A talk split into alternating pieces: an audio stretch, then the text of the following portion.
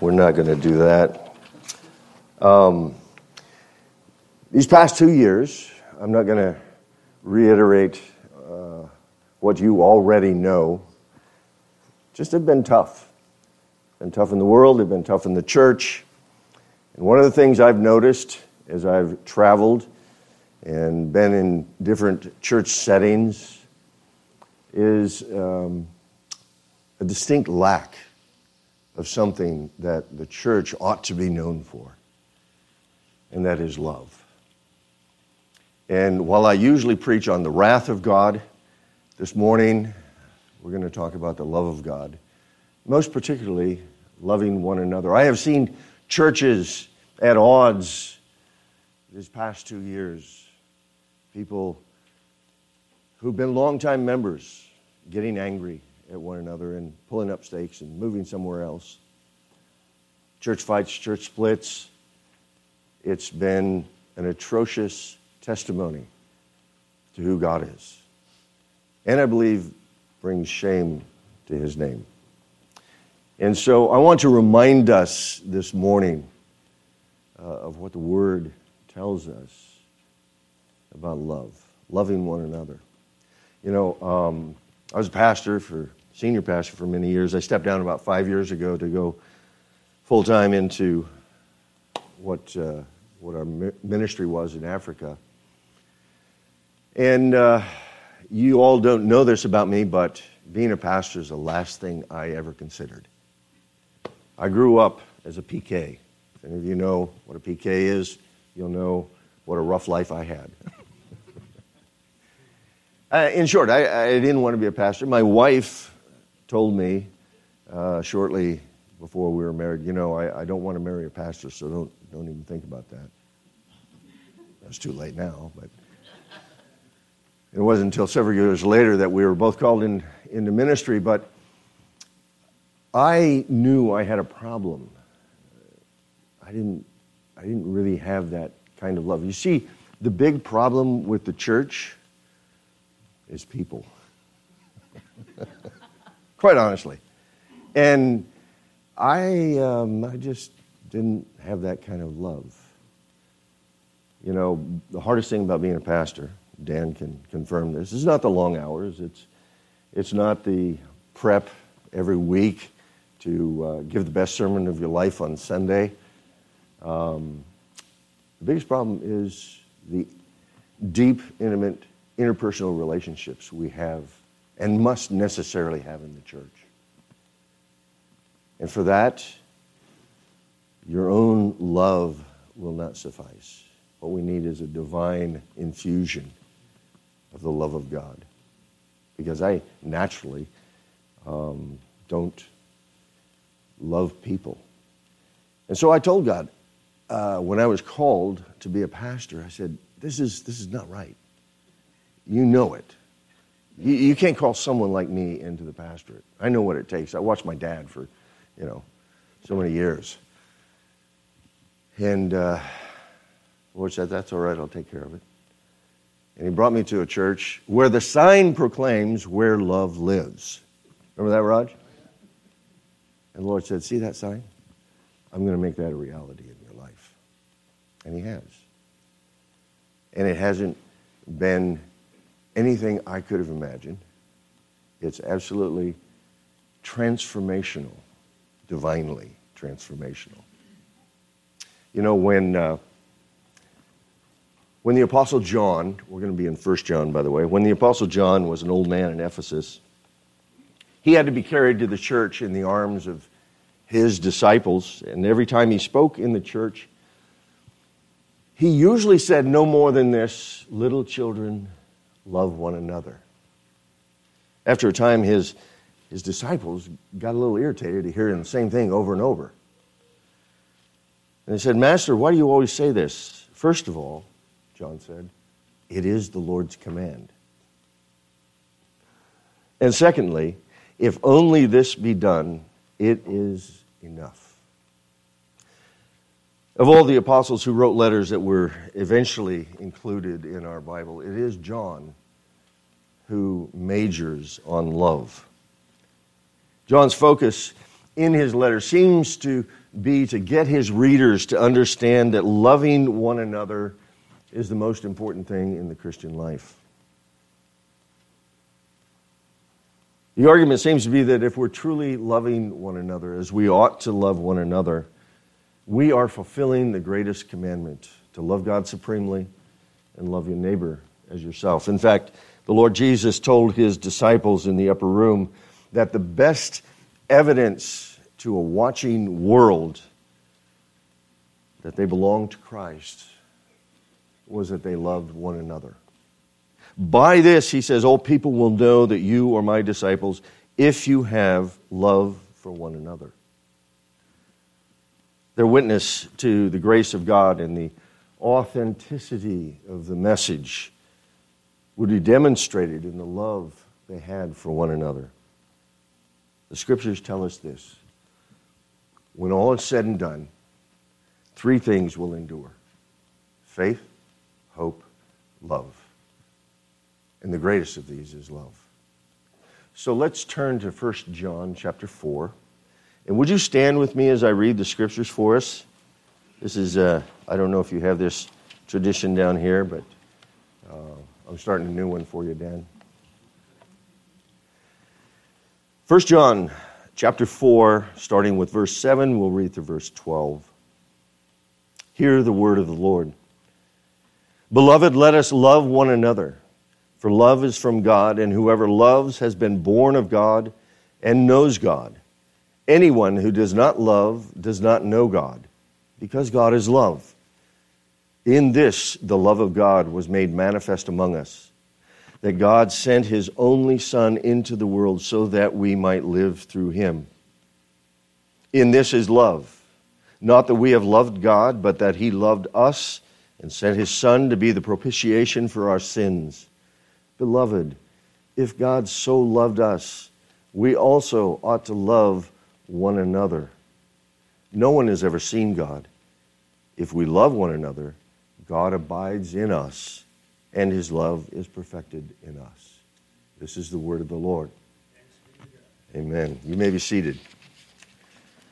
John teaches us many things throughout this little book what it means to walk in the light of God, what it means to abide in Christ, what it means to live loving God and not the world how to tell if your faith is, is real or inauthentic, how to test those who claim to speak for God, how to identify false teachers, and a lot of other things. But through this whole letter runs this golden thread of love. And three times in this letter, John takes a moment to highlight love. And here in chapter 4, he begins his final full discussion I think he does this for a couple of reasons. First, because the Bible, Bible reveals that, that God is love. And second, because love is a true test of real Christianity. When someone claims to be a Christian, the first thing to find out is do they love the brothers and sisters? You know, anyone can say, I love God. It's a different thing to say, I love Dan. Because God is love, and because we who have been born from above, partakers of the divine nature, in whose hearts the love of God has been poured out through the Holy Spirit, then, as Christians, we must necessarily have the same kind of heavenly love our Father has. And throughout this passage, as in the rest of his letter. When John is giving his readers a command or letting them know how real Christians behave, he uses the present tense. Um, it denotes continual, habitual action. In other words, he's saying, as it were, beloved, let us be presently, continually, habitually loving one another. Christians, real Christians, spontaneously love one another. You know, when the Word of God says something once, that's, we should perk up our ears, right? When a word says it twice, we better really pay attention. But when the Word of God says something over and over, as it does here in this letter. We really ought to focus our hearts and minds on what he's saying. John begins this thread in chapter 2, he develops it in chapter 3, and here in chapter 4, he gives the final summation. He says, Beloved, let us love one another, for love is from God, and whoever loves has been born of God and knows God. Anyone who does not love does not know God because God is love. Beloved. Literally, divinely loved ones, let us be loving one another because you are loved. Let us be loving one another. I think, first of all, that John is saying that if we are children of God, we're going to reflect his nature, just as your own children, for better or worse, reflect you, right? As divinely loved ones, we have partaken of the divine nature that is love. He makes a statement that everyone who loves is born of God. The, the, the, grammar here indicates a, a past action with continual results. So we might translate that phrase as, and everyone who loves has already been born of God. So the evidence of being born of God, the proof that we know God, is this love that we have for one another. Secondly, I think John's trying to convey a truth that we all find we find throughout all of the Bible. He begins by encouraging his readers to love one another, and then he says that the one who does not love does not know God, for God is love. In other words, not loving one another is a sure sign that you don't know God. And I think there, in this past two years, we've, we've had sort of a, a graphic demonstration of that. As it, well, it's my, not my job to decide who is, who knows God and who doesn't.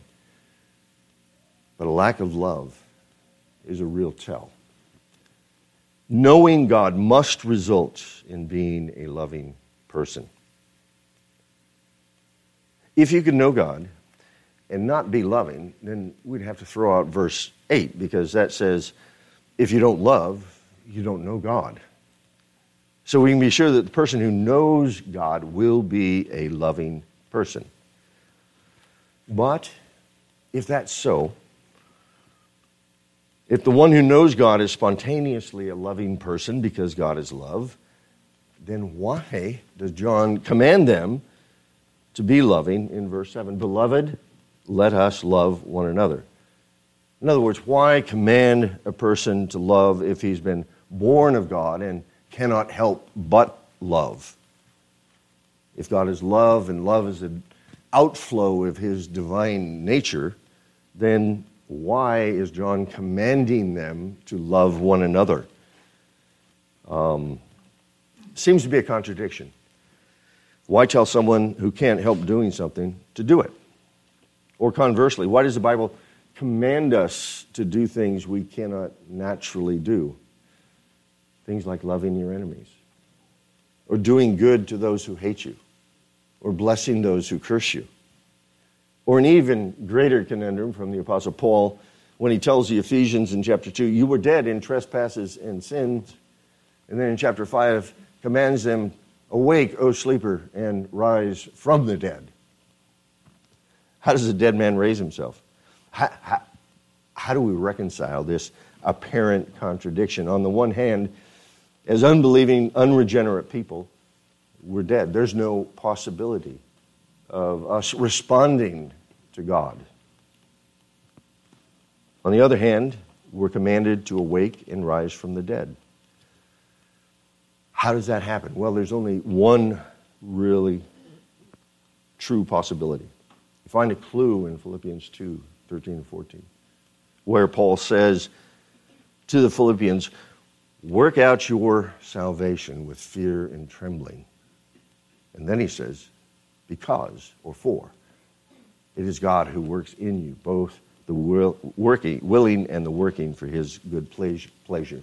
The key to understanding this is the Word of God. You see, the Word of God grants the power of God to do what we could never do. As the writer to the Hebrews says, for the Word of God is living and active, it's working. The Word of God that comes from God carries the power of God to create in us the ability to obey God.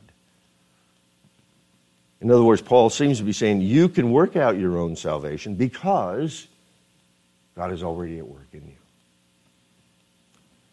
You see, God is at work in us, and because He is at work, our working is divinely powered. It's the Word of God that creates what it demands in the lives of God's people. It's the Word of God that empowers dead men to take hold of the gospel and be raised to life. That's why it's not a problem for Jesus to say, No one can come to me unless the Father draws him. And then to say, Come to me, all ye who are weary and heavy laden. My King James early childhood came in there. Ye, you. If the command to come contains the very power by which the Father draws. In other words, the Word of God is the means of God to carry out the will of God. The Word of God is the means of God to carry out the will of God. As Paul reminds us in Romans, it's the very gospel of God that is the power of God unto salvation. And so the command, beloved, let us love one another, is the means through which God intends to make his word that says, everyone who is born of God and knows God, true. God has willed it that we be kept in love and loving one another by regular feeding on God's word, obedience to his commands, to love one another. John Piper puts it this way The Spirit of God fulfills the promise of God by use of the Word of God. So it's not a contradiction for John to teach that those who know God will be loving and to command them to be loving. He goes on to say, In this the love of God was made manifest among us, that God sent his only Son into the world so that we might live through him. The love with which we're commanded to love one another is no ordinary love. You know this. There are some people that are just unlovely to us. It's difficult to wrap our arms and embrace them, right? My love is not enough. What we need is the divine love of God. His love is supernatural because it doesn't exist in this material world apart from God. All other loves derive their meaning from God's love. Because the love of God is the defining love. You know, we can say, I love ice cream, I love to fish, I love to hunt, or I love you. But for the most part, we don't mean what the Bible means when it says, For God so loved the world that he gave his only begotten Son that whosoever believes in him should not perish but have eternal life. This love is the kind of love that caused the Father to send his Son into the world for, to die for unlovely people like you and me.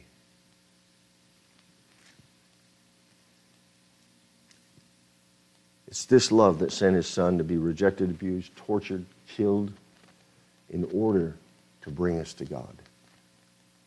It's this love that will not only cause us to love one another, but to sacrificially lay down our lives for one another. To lay down our desires to do what we want to do in order to see that your brother or sister is made, is helped toward God. John's describing the kind of love that we ought to have, the kind of love that would pour out our own life for the sake of the gospel. for our brothers and sisters around us. So he gives us this word picture to help us. And the word picture is the Son of God coming into the world, dying on the cross. That's, that's a love we don't naturally have. In, as, an, as a, uh, just speaking from my own experience, I don't think there's anyone here that I would naturally lay my life down for. How about you? It has to be divine. Otherwise, it's not real. The word picture is the Son of God coming into our world, dying on the cross, so we might have life through the, his death, to be brought to God, to spend eternity with God, reveling in his love. So, how can we say that we love God and, and have no love for our brother? Or how can we say we love God and have no heart for the lost, those who don't know Christ? No appetite for missions, no concern for those without Christ. His love is missions love, after all. It isn't the need that keeps me going back to Africa. It's God's love that has been poured out in my heart and then poured out into the lives of others. It's because I love God and He loves those whom He's called. The love of God with which He loved us and sent His Son for us doesn't change when He gets into our hearts. It's that same love, it's that supernatural love. When the world looks at the church, when the world looks at PCBC, do they see a love that can only be explained supernaturally? Or is this just one big affinity group? Because you all like the same thing, you speak the same way. You know, if, if, if the pandemic didn't highlight anything else, it highlighted this that we all have different, disparate, and often conflicting political views, social views, biblical views, and yet we're commanded to love one another. You know, I'm heartened when I look around here and see a lot of familiar faces. That's not always the case when I go into other churches. That means you guys have uh,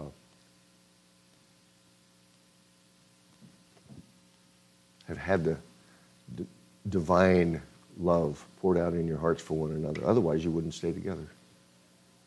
Because I know you all don't think exactly the same way. We have to lay down a lot of what we want for each other because we're the church, because we're the people God has shed his blood for, poured out his life on behalf of our salvation. This is a love that tells me I've been born again. This is the love that will cause the world to see Christ and give glory to God. This is the kind of love that motivates missions and causes a heart to weep for those who are lost. I think it was C.H. Spurgeon who said, First, have you no wish for others to be saved? Then you are not saved yourself. Be sure of that.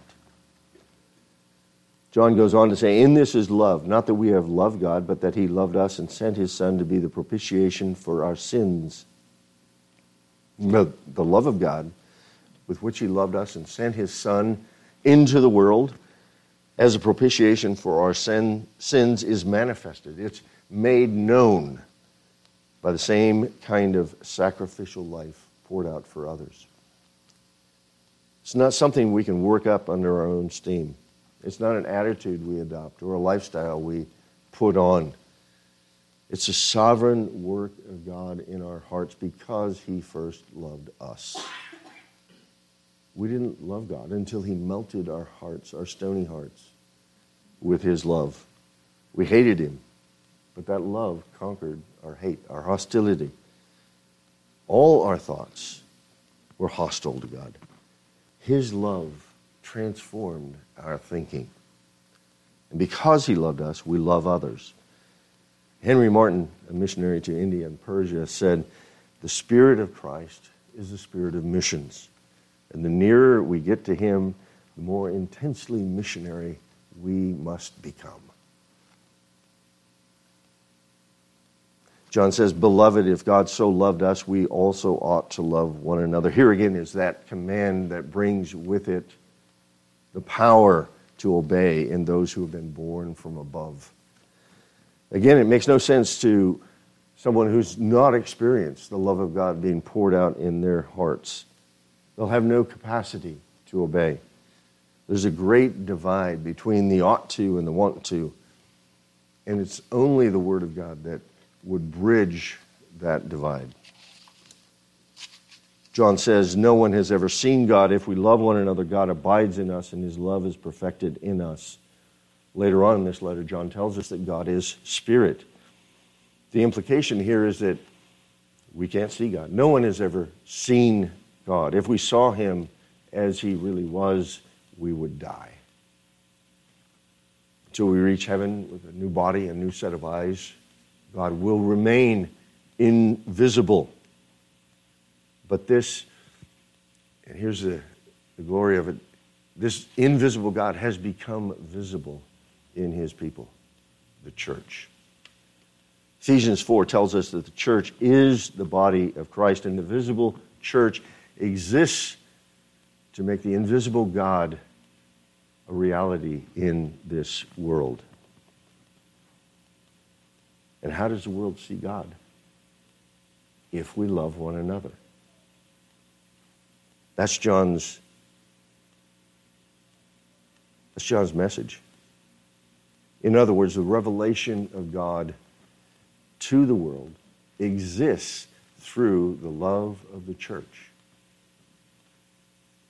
Someone once said that love is the strongest apologetic the strongest argument for the existence of God and the reality of Christianity.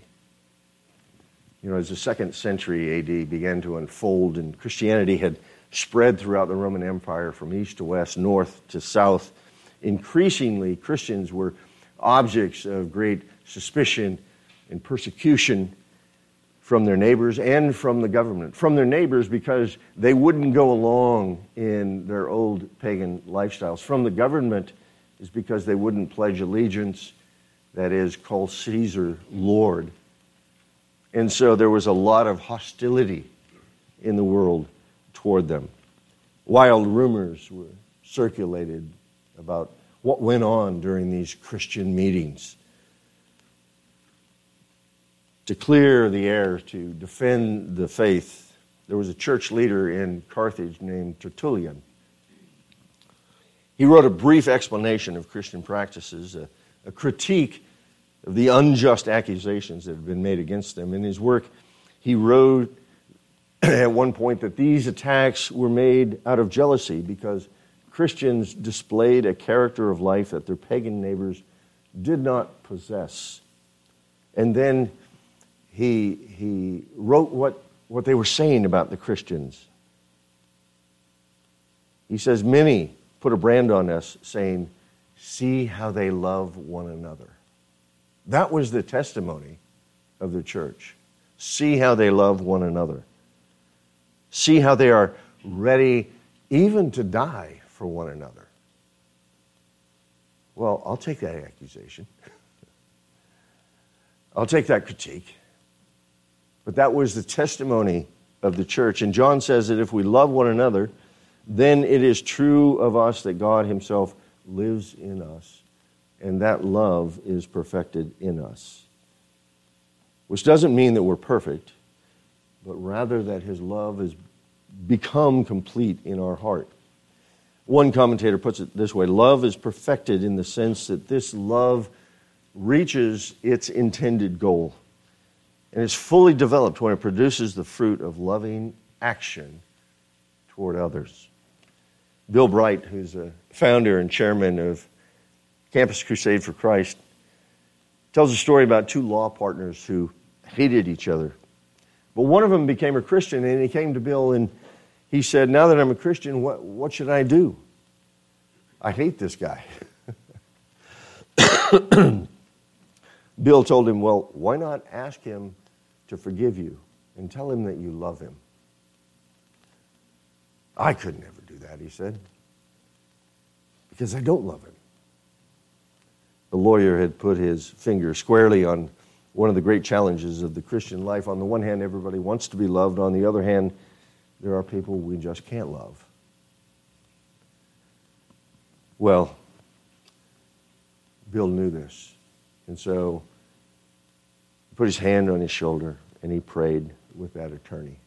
The next morning, the attorney called and uh, related this story to Bill. He says, uh, he told his partner, I've become a Christian and I want to ask you to forgive me for all that I've done to hurt you. And I want to tell you that I love you. The partner was so surprised, convicted on the spot, that he turned, in turn asked for forgiveness. And then he said, Can you tell me how I can become a Christian?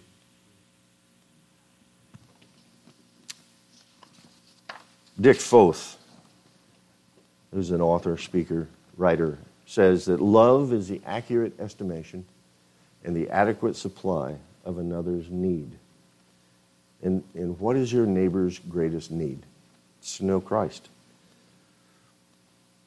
John Piper wrote a book called Let the Nations Be Glad, and one of the statements in there has motivated me um, for years. Love is helping people toward the greatest beauty and the highest value and the deepest satisfaction and the most lasting joy and the biggest reward and the most wonderful friendships and the most overwhelming worship. In short, love is helping people toward God. That's the most loving thing you can do. Just as the most loving act in all of history brought us from death to life, from hell to heaven, from eternal damnation to eternal joy.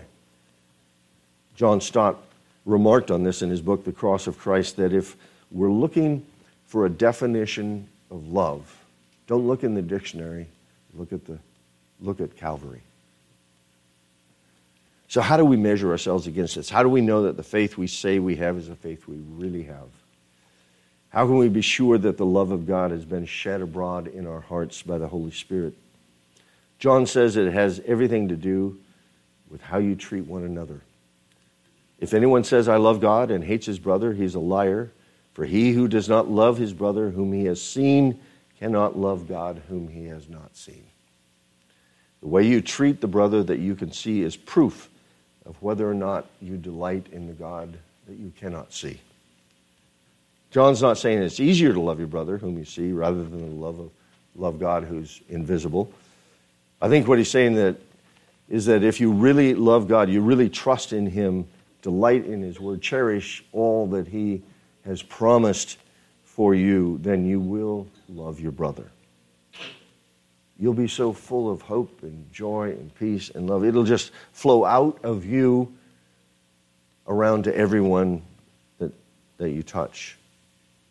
That, that, that love will fill you with a passion for God and His purpose in the world. And you will gladly spend and be spent for Him.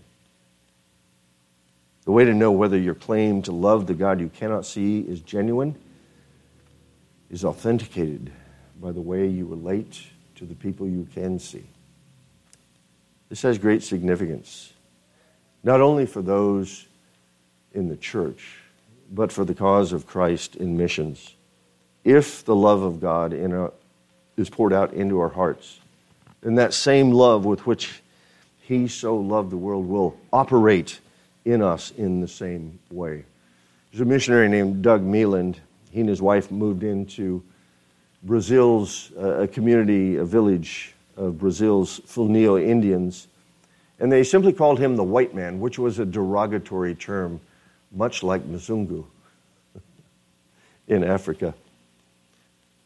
As, they, you see, they'd had a history of the white man exploiting them, uh, taking their land, um, uh, robbing burning their homes. After Doug and his wife learned the language and began to help the people with medicine and other ways, they began calling Doug the respectable white man. When they began adapting to some of the customs of the people, the Fulnio gave Doug greater acceptance and spoke of him as the white Indian, much like we've been called the white Messiah. One day, as Doug was washing the dirty, blood caked foot of a very badly injured boy, Doug overheard a bystander say to one another, Who ever heard of a white man washing an Indian's foot before? They then started telling one another, Certainly, this man is from God. Not long after that, whenever Doug would go into an Indian home, it would be announced, Here comes the man God sent us. See, you, the way you treat the people around you is a good indication of whether or not you love the God who is invisible. Well, just to wrap this up, what is this love? What does it look like practically among us? Well, Paul tells us this in 1 Corinthians chapter 13, the love chapter. You know, it's written on wedding invitations and other events. But what is it really? First of all, he says if you can speak the tongues of men and angels, you can become a martyr, you can know everything, you can perform all sorts of miracles. But if you don't have love, you're nothing. You're nothing but a child beating an empty coffee can. So, what does that look like? First of all, love, this supernatural love, is kind. Patient, sorry. Love is patient, love is kind. The word here is actually a verb which means to act kindly. This isn't just a nice feeling, it's expressed with an action. Love, simply put, uh, are acts of, is acts of kindness. It's not, it's not this fuzzy feeling you get inside. Eh, it might be part of it. But it's, it's doing something. It's an act of kindness. Might be um, another way to say it. Love, is, he says, is not jealous. It's not envious. It's not desiring what another has or displeased with the success of somebody else.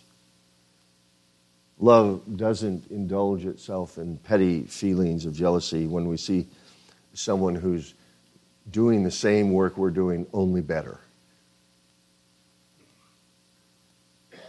Love does not brag. The, the root of the word here means a windbag. Love is not a windbag, always talking about yourself. Just if you want to see whether or not you're a windbag, just count the number of eyes in your conversation. How many times you say I? He says love is not arrogant. This is not this is someone who's impressed with his own importance. That's not love. Love does not act unbecomingly. Another word there would be indecent. Love is not indecent. That is, love doesn't do anything that would bring shame or disgrace to yourself, to those around you, to the church, to the God whom you say you love. Love does not seek its own. That is, love doesn't consider primarily what's best for me. You know, there's this saying, I just hate it. You do you, I do me. You heard that? More and more. You know? That's not love. It's so countercultural today when the emphasis is on what is, you know, what's best for me. What do I get out of this? Love, love is not provoked. The construction here indicates that love is not easily provoked. It's not easily stirred up to anger. It's not easily offended. Are you easily offended? You better take another look at your relationship with God. There were a lot of people who were easily offended in these past two years. Says something about their relationship with God. If we're easily offended by what others do or say, if we find that people keep doing things that offend us, we need to look inside and not outside. Love does not take into account a wrong suffered. That is, love doesn't keep score, doesn't add up the score. It rather, love keeps short accounts. We need to keep short accounts with one another.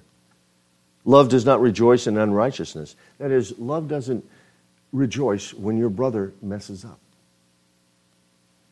Do you have a feeling of secret glee when you see someone you maybe not don't like that much and they just make a mess of things? Aha, got what he's coming. Karma, right? Love rejoices with the truth because the truth always reveals something about the love of God. Love bears all things. It's, it's, it's a word that means you endure. These past two years have been a real test of endurance, of enduring love. It also means it's, it's a word that indicates it, it covers, it shelters, it sustains by covering. Um, it conveys the idea of bearing something negative so as to cover or protect your brother for the sake of love. A similar idea comes from Proverbs 17:9. He who covers a transgression seeks love, but he who repeats a matter uh, separates friends or 1 Peter 4 8, love covers a multitude of sins. The bearing here is for the sake of love. Love, he says, also believes all things. Love is not ignorant or simple minded. Rather, in the absence of any evidence to the contrary, you believe the best about one another. Love hopes all things, hope that is grounded in the sovereignty of God. For the good of those who love Him, He works out all things for those who love Him and are called according to His purpose. Hope is hope precisely because God is God. We don't hope in our circumstances, we don't hope in money or the economy, we don't hope in political situations, we don't hope in Build Back Better. We hope in God Himself, who's faithful and eternal. Love endures all things. The word is hupomone. This is to persist in steadfast love in good times and in bad times. Our circumstances don't determine our attitude or our actions with respect to love for one another. Ultimately, love is a commitment to stand with one another, whatever the circumstance or situation, regardless of how we feel. And finally, Paul says, love never fails. Love never fails. My love fails. Your love will fail. But God's love never fails. It is eternal. That's how we know it's real love. Little children, love one another. And by his love, display God's glory in the world. Let's stand and pray, shall we?